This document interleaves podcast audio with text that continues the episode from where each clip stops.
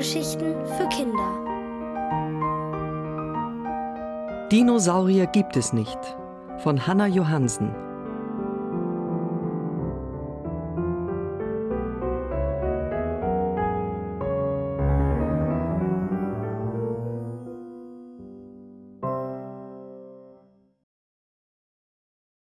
Omps, Komps, O und Gnatus. Es war ein schöner Tag im Mai. Die Sonne schien hell zum Fenster herein. Ich starrte düster zum Fenster hinaus und sagte: Zavinul, es sieht ganz so aus, als hättest du jetzt einen Dinosaurier. Das hörte sich schön an, aber ehrlich gesagt, ich hätte lieber ein Huhn oder einen Papagei gehabt. Bei denen weiß man, wie groß sie werden. Außerdem begann es von neuem sehr sonderbar zu knistern auf meiner Fensterbank. Nicht schon wieder, sagte ich.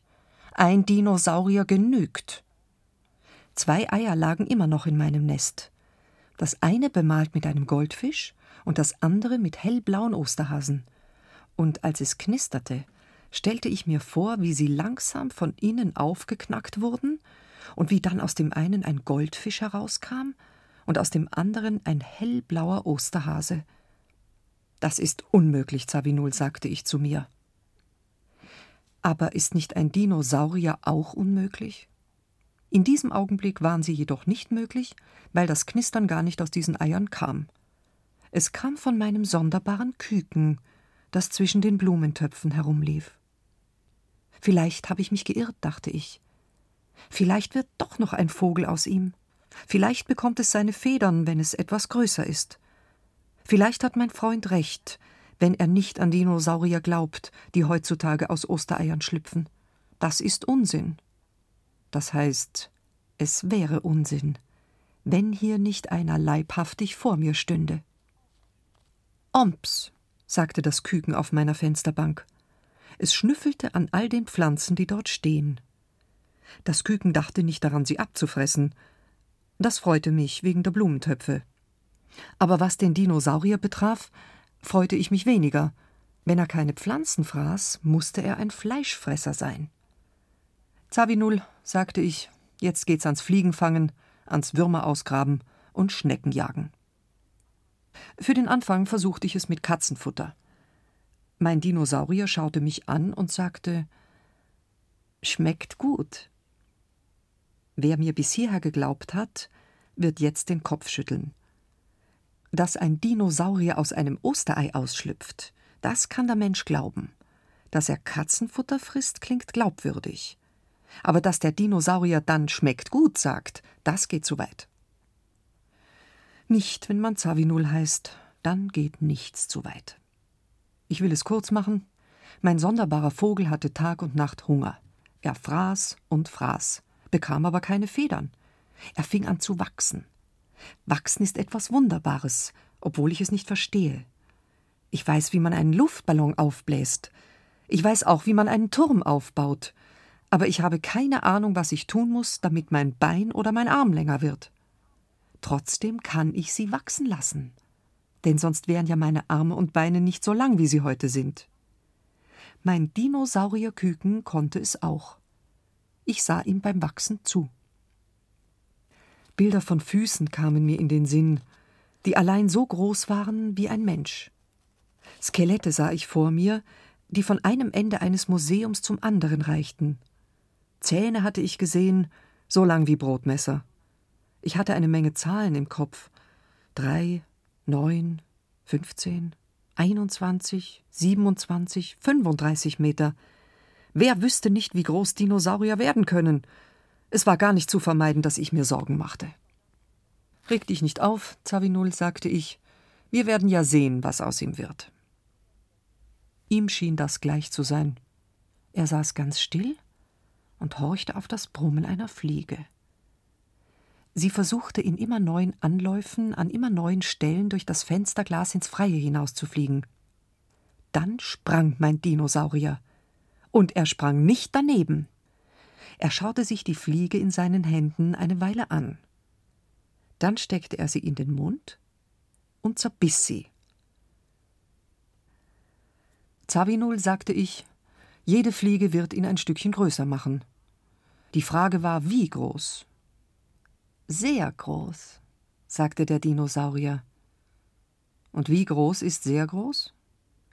Riesengroß, sagte der Dinosaurier. Das hatte ich befürchtet. Ich wollte es aber genau wissen. Wie groß ist riesengroß? Ungefähr so, sagte er, stellte sich auf seine Hinterbeine und reckte sich in die Höhe. Er konnte auf diese Weise bereits über den Kübelrand der Kübelpalme schauen.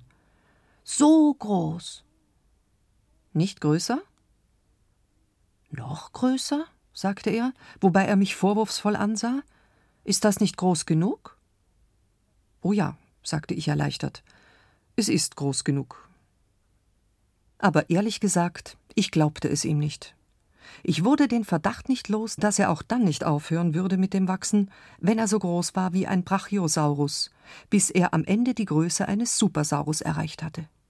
Reg dich nicht auf, Zavinul, sagte ich. Schau nach. Ich ging in die Bibliothek, um neue Bücher auszuleihen.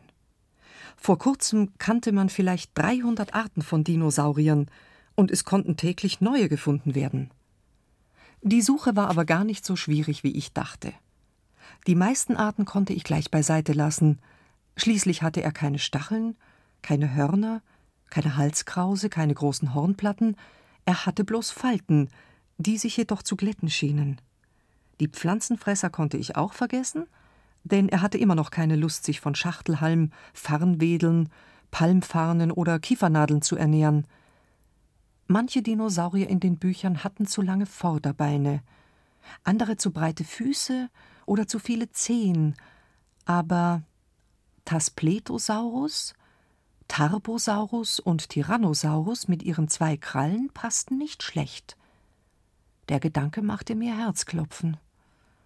Zavinul, reg dich nicht auf, sagte ich, schau genau hin. Bei genauem Hinsehen hatten das Pletosaurus, Tarbosaurus und Tyrannosaurus einen zu kurzen Hals und einen zu dicken Kopf. Und dann blieb nur noch einer übrig, der Compsognathus.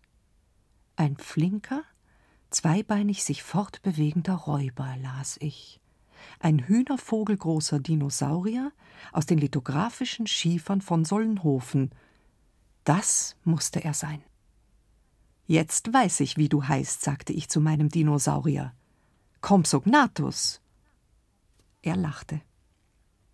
Das hätte ich dir gleich sagen können, sagte der Compsognathus. Dann fragte er mich. Und wie heißt du? Zavinul. Ein komischer Name. Bist du sicher, dass du so heißt?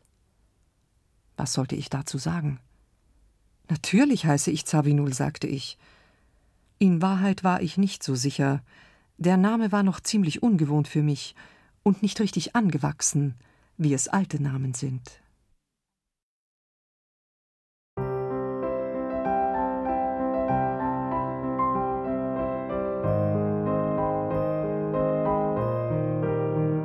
Ihr hörtet Dinosaurier gibt es nicht von Hanna Johansen, gelesen von Gabriele Buch. Ohrenbär. Hörgeschichten für Kinder in Radio und Podcast.